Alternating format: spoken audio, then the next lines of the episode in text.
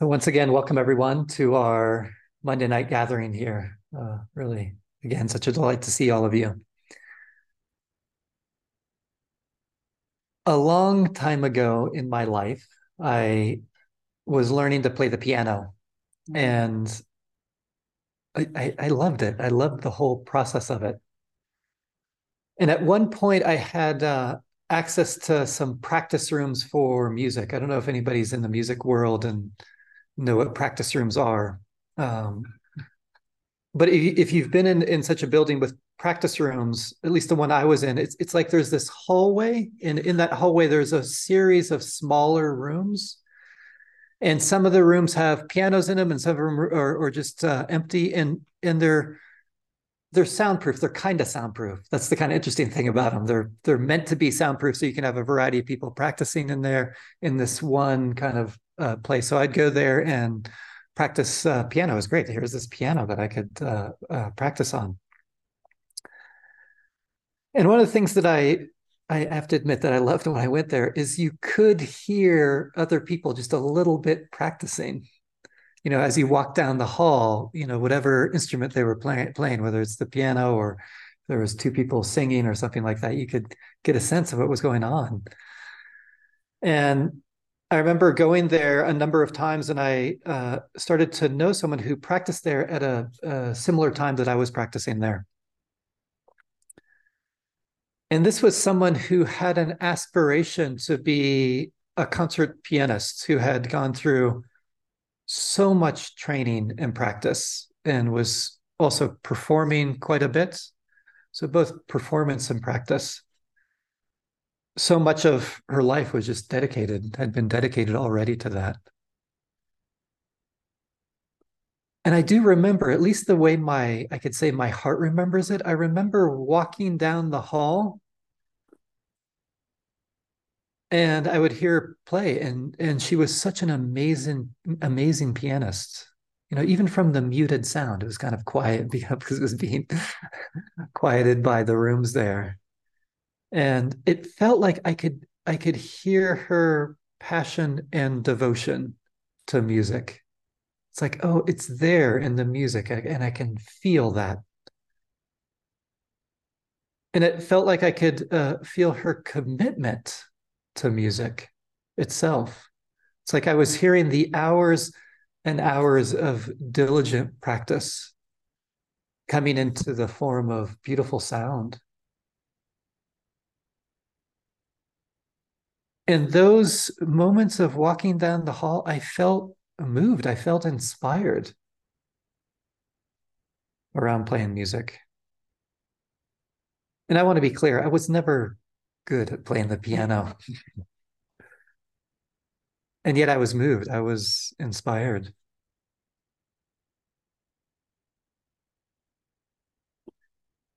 The reason I share this with you is because also for me, uh, Dharma practice, this practice, this path can have a similar flavor to it.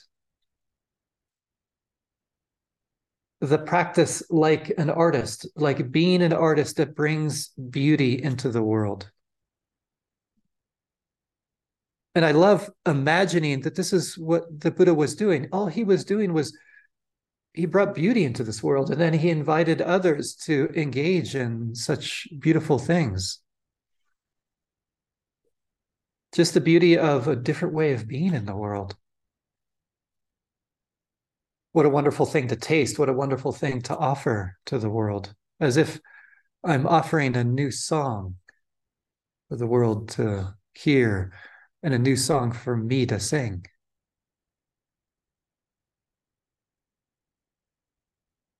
And that all of this emerges in a similar way. It emerges through diligent practice that needs to be fueled by passion, by devotion. Just like that woman I heard playing the, the piano again and again and again, and I was moved by it. And it's through diligent practice that a beautiful song can be brought into the world about being in the world in a different way.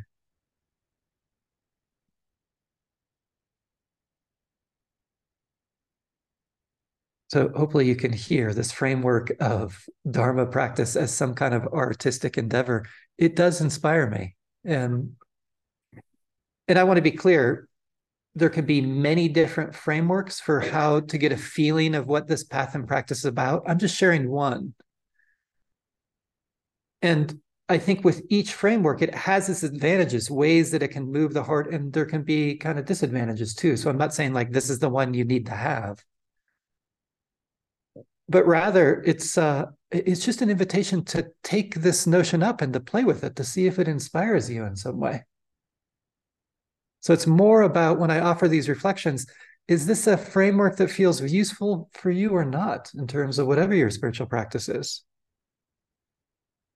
Is it inspiring? Does it move your heart? Does it create a sense of curiosity, of interest, of passion and devotion? And I also have to say that this this talk was also inspired by a book that was written for a different realm. It's a a, a book titled called "The Practice of Practice," and it's it's for musicians. It's by this author Jonathan Har- Harnum. Uh, Harnum. And it's great because a practitioner had read it, and she was like, "Brian, you got to read this book." Not because you're going to get into music again, but because there's so many of these connections that can happen with Dharma practice. So I'm uh, I have a, a, gratitude for that practitioner to share this book with me because it was it was interesting to read aspects of it and to get a sense of um, this path that we're on. And I'm going to share with you just a few excerpts uh, now and then from this book. Also, I do find this framework of that we're engaged in some kind of artistic endeavor, like music or painting or something like that because it uh, for me it fits so well of how the buddha describes this path at least in certain places in these early texts. Like in these early texts the buddha uh, speaks a lot about cultivation. The the pali word pali one of the early scriptural languages of buddhism is bhavana.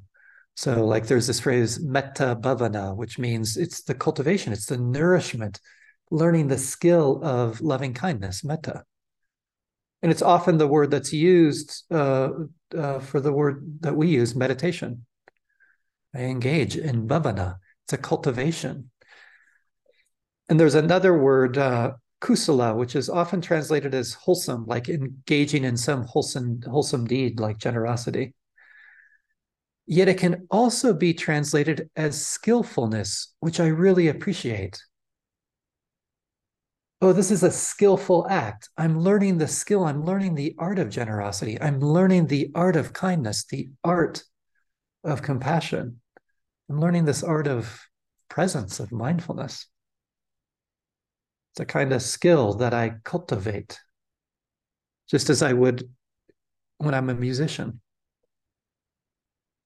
So, what's it like to get a sense of, oh, this path and practice? It's this artistic skill that as I began with, can bring beauty into the world. And I think that's also a frame that fits so well with Buddhism. Like there's a stock phrase, you find these stock phrases in these early texts. And one of them is describing the Buddha, his qualities. And one of his qualities is the Buddha. The Buddha teaches the Dhamma, and the Dhamma that is beautiful in the beginning, it's beautiful in the middle, and it's beautiful in the end. So I engage in Dharma practice or the Dhamma in, in Pali. I'm engaging in beauty, bringing beauty into the world, the beauty of non harming, the beauty of presence, the beauty of joy. And you can probably agree with me on this. I think in these times, we need such beauty in our world.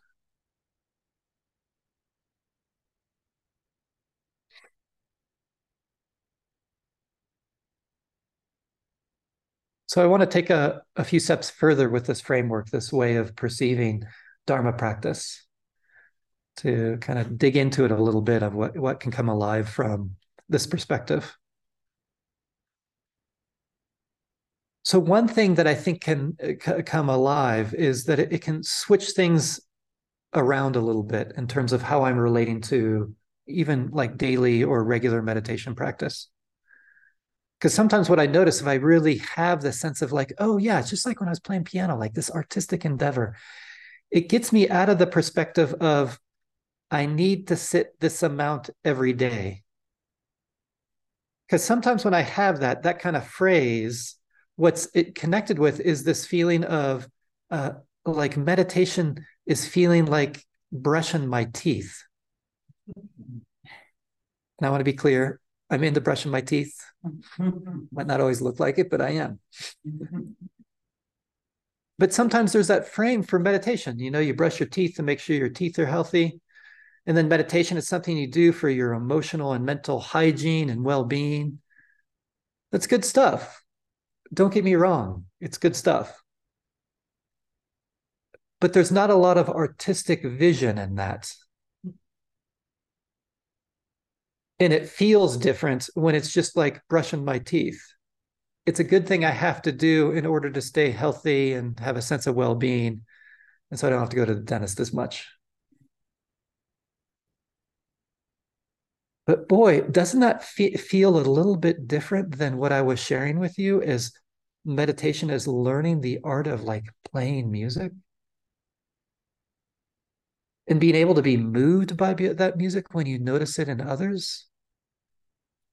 How it can create a sense of passion and devotion, and most importantly, something so beautiful. Something that makes my heart want to sing.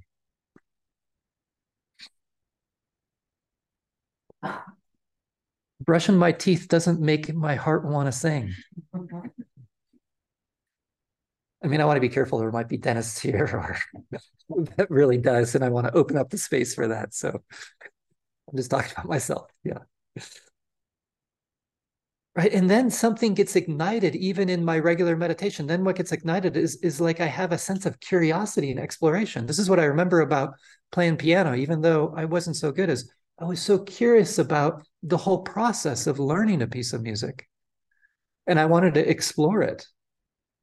And then when there's that, that's in my meditation, my regular meditation, I have this curiosity. Maybe I'm practicing loving kindness practice. Oh, what's this like today? What does it feel like? How do I allow myself to really savor this and allow it to open my heart? What's it like to, to really navigate the mind always wanting to think? This is so cool. This is an exploration. What can I learn from this? Can I learn the skill of navigating my thinking mind? Can I learn the skill of navigating emotions? As if I'm learning like a prelude from Chopin on uh, on the piano. How can I really get the feel of this?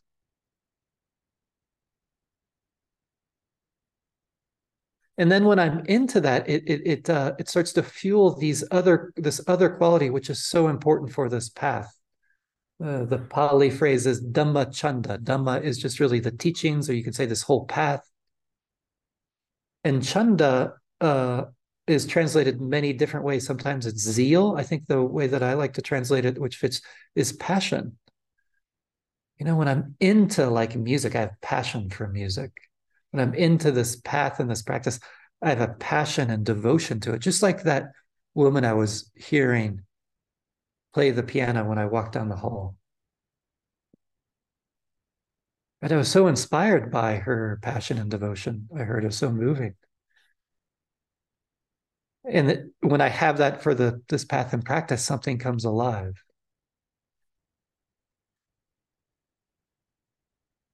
The Buddha was he was a passionate dude. He really was. Like if you imagine, here he is, he's living in this really decked out palace, the most opulent of lives.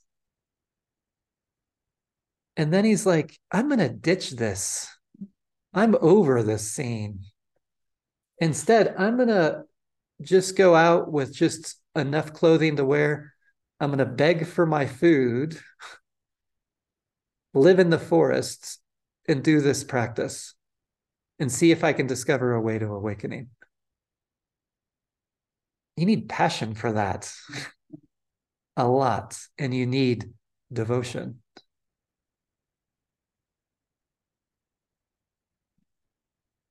And when I tap in for myself to that passion and devotion, and and especially around an artistic endeavor, it feels like there's this whole vast world I get to explore and play in. This mind, this heart, where I get to shape it in this different way.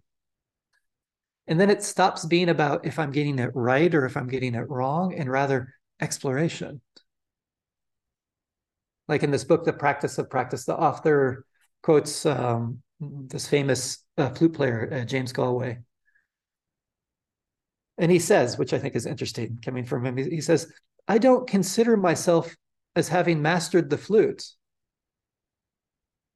but I get a real kick out of trying.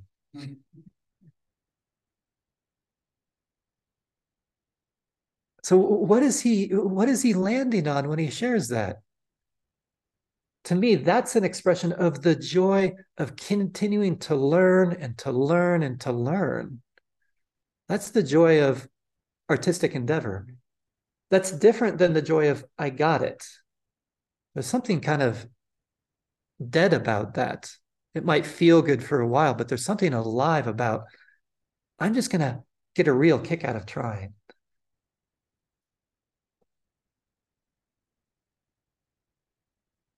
Right? And this quote i think points to the skill the skill of being passionate in terms of an artistic artistic endeavor without getting entangled with of kind of like getting obsessed of i need to be someone special or great or i need to get it down. I'm more more interested in the process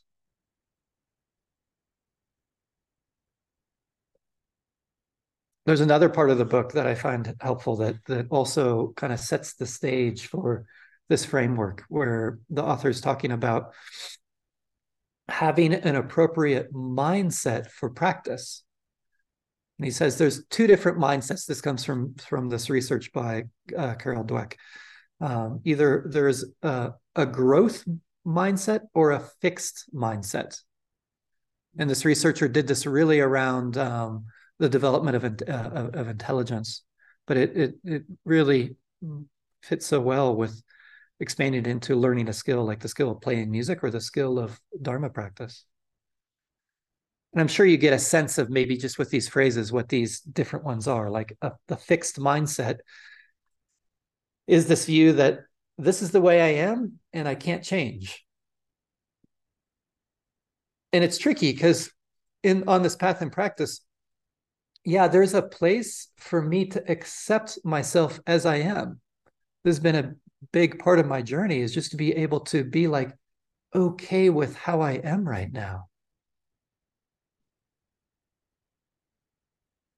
So this is, I think, the fixed mindset is something different than that. The acceptance often feels onward leading to me. When I'm in a fixed mindset, this is the way I am and I can't change. It feels like a dead end.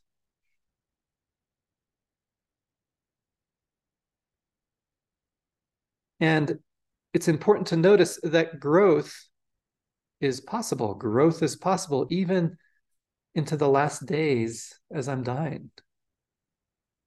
And then the growth mindset is just that it's this sense that growth is possible. And in you know the the realm of uh, kind of music, uh, the way this kind of uh, frames out is that sometimes uh, there's this idea that someone has talent or they don't have talent. That's actually coming from a fixed mindset rather than something can be cultivated and nurtured and that growth is possible.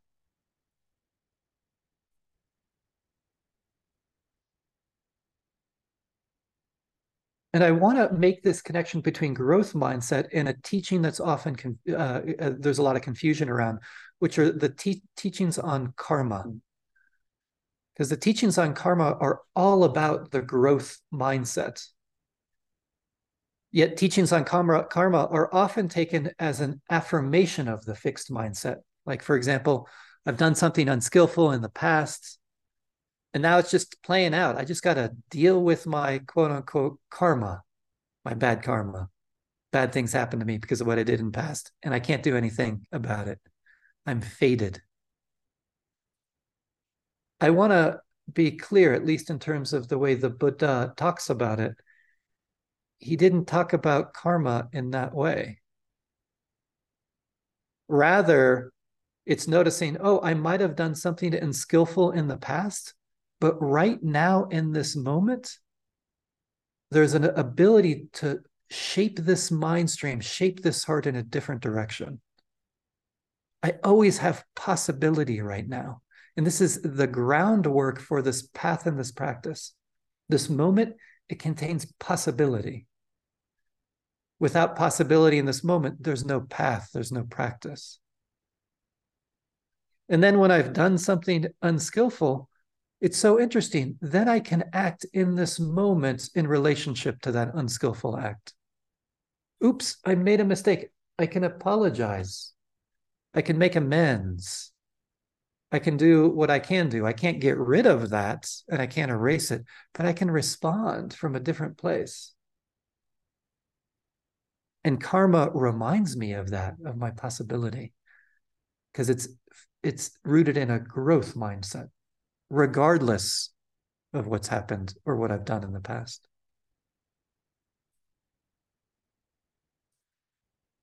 So I want to share with you just a little bit more about these mindsets because I find it interesting in, in, in, what the author says in the in the book. He says when people with a fixed mindset experienced experience failure or even a few difficulties, they often abandon the task because it feels like evidence to them that they're not smart or not good at the task. And then this is yet another blow to the ego because any kind of failure is taken as a reflection of one's own fundamental nature. This is the fixed mindset. This is just who I am. I suck at this. Of course, they go on, of course, nobody uh, likes to look stupid, but to a person with a fixed mindset, looking stupid ends up being the same thing as being stupid. It's a small but absolutely vital distinction. I do something skillful, but it doesn't mean that I am a horrible person. The act was unskillful, but it doesn't say anything about me fundamentally. We all make mistakes. And then the author continues On the other hand, those with a growth mindset believe that intelligence, or we could say in this uh, context, a skill is something that can be grown. It can be grown with effort. And then effort and challenges are what make a certain skill grow and flower and bear juicy fruits. People with a growth mindset aren't as attached to demonstrating their skill because they know it can be increased. And so it isn't a fundamental, unvarying aspect of their sense of self. Isn't that interesting? Like when I'm really rooted in the growth growth uh, mindset, I don't have to show people how skillful I am because I'm just engaged in increasing the skill, and it can go on, and I'm not landing there. There's a fluidity there. So those of you who know this, these teachings around the safe, selfless nature of experience, it's it's being more fluid about myself. Like this is where I find my value. I find my value because I'm a learner rather than I, because I've reached some kind of place. And when you hear that, what I find is that's so relieving rather than needing to be perfect or always right. It's like, no, I'm I'm I'm a learner. And then he says, you know, we we are all sensitive to whatever thinks uh, uh, uh, others think of us. Nobody likes to look dumb, but if you hold a growth mindset, when you fail or are faced with a difficult challenge, it's not such a blow to the uh, to, to the ego. This is what comes with this.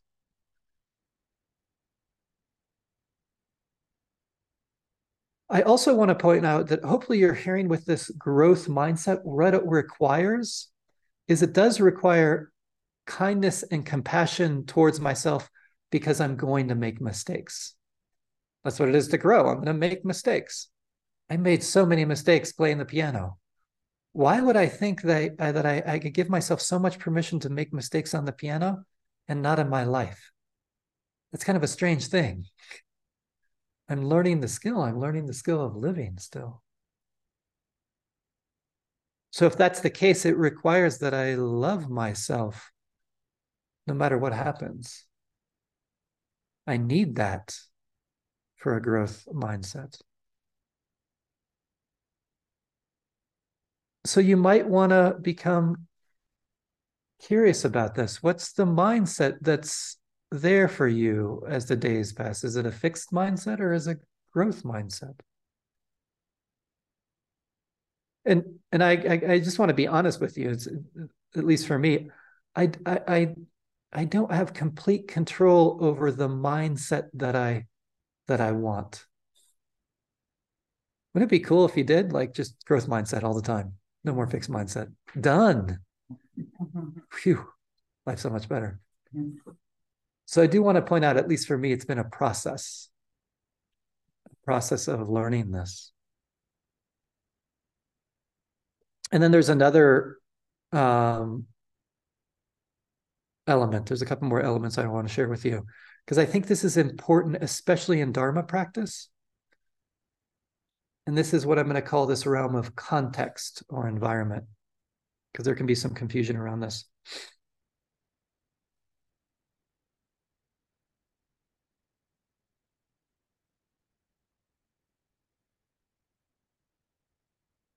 So my partner, Robin, actually, she's going to give, give a Dharma talk next week. Yet anyway, she um for her uh harmonizing, singing with others and being able to harmonize is so easy and natural for her. It's just like it's amazing. And and and her, her family will kind of joke about it. It's like and she even sometimes it's just it, sometimes it just feels like I was born with it.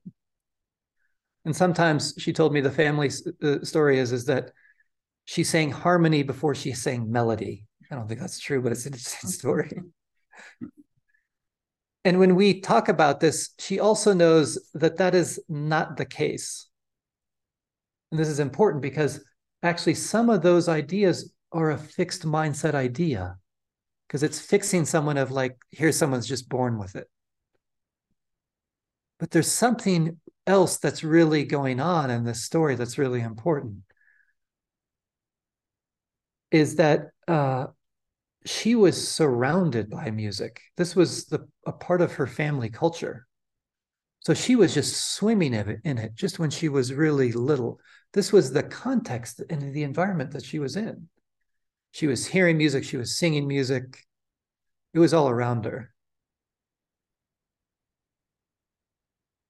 So the way this arose is because of the, her context. She, since she was swimming in it, it was so much easier for her to begin to gradually learn how to sing and then eventually know how to harmonize. And for her, since she was in that context, it didn't feel so much like, oh, I need to go and practice music now. It was just her life.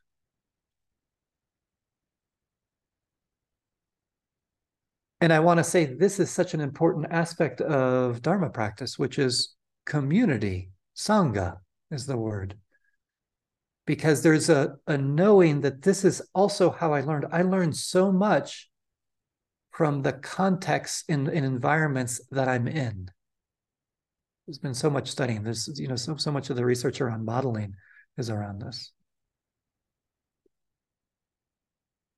so this is the the purpose of starting to connect with community. It's also the purpose of retreats. Like like we just had a weekend retreat and the purpose of retreat is yeah to learn the skill of trying again and again and again around meditation but it's also to be in that field a field of kindness the field of silence the field of compassion.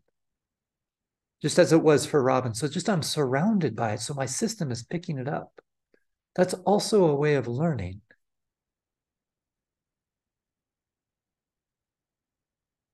And so often when I'm coming into a space of Sangha, even like this on a Monday night or a retreat, I'm allowing my heart just to soak in the silence.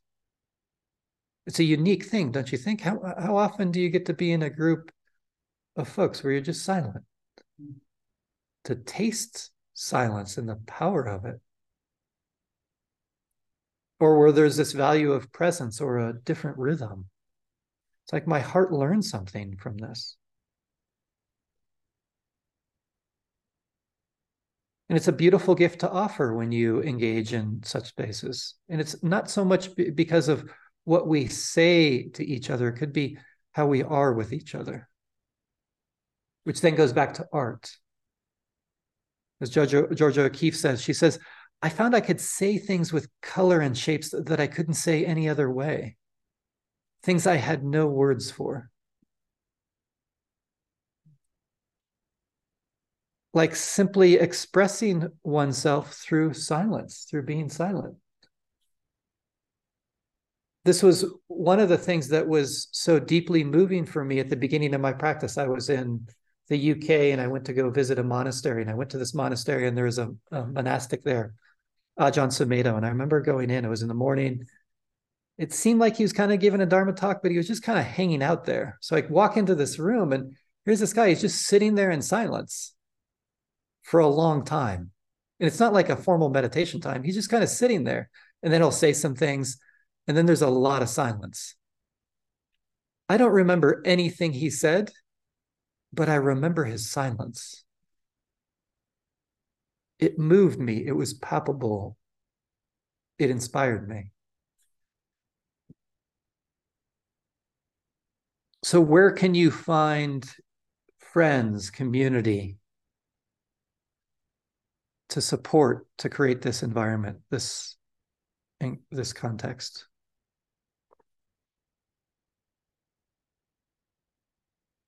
And I, I want to be clear. I do want to name to just offer a, a caveat here too. Like here, I am comparing this to learning how to play music, and I think there's an important distinction, and I find this important to remember for Dharma practice.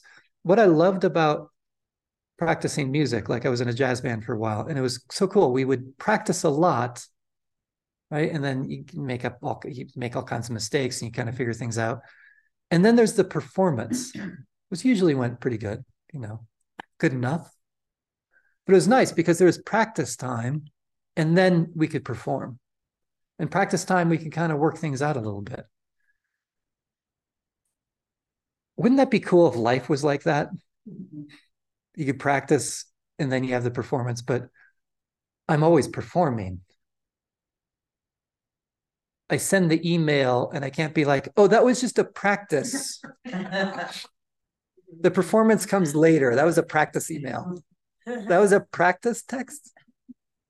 That conversation wasn't that practice. We're going to do the performance later. Wouldn't that be so cool if, if there was like a more of a give and take like that? So I want to acknowledge that, like here I am, I'm I'm in the place of performing, and it has consequences. That's just the way it is, and that's just what comes with life. But it also reminds me to be softer with myself. And then lastly, hopefully you hear with an artistic endeavor, what's needed is patience, khanti. And I want to share with you some words from the poet Rilke. This comes from a, a letter he had written to a, a young poet, the, the, the poet Franz Kappus, who was just so great. He had written to Rilke asking for advice, and then Franz collected all the letters that Rilke had wrote, written to him. And it's because of Franz Kappus that we have uh, Rilke's letters to a young poet. It's so beautiful. Rilke says, to be an artist means not to compute or to count. And I find this so important. So again, to be an artist means to compute, not to compute or to count. It means rather to ripen as the tree, which does not force its sap, but stands unshaken in the storms of spring with no fear that summer might not follow. It will come regardless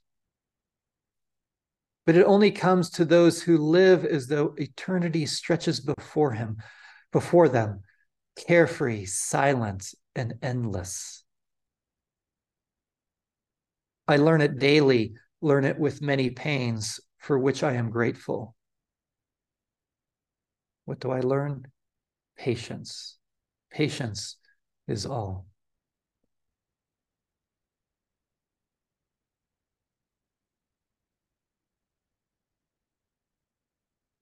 So may we bring beauty into this world through learning this art, this art of embodying the Dharma. Thank you. Thank you for your attention.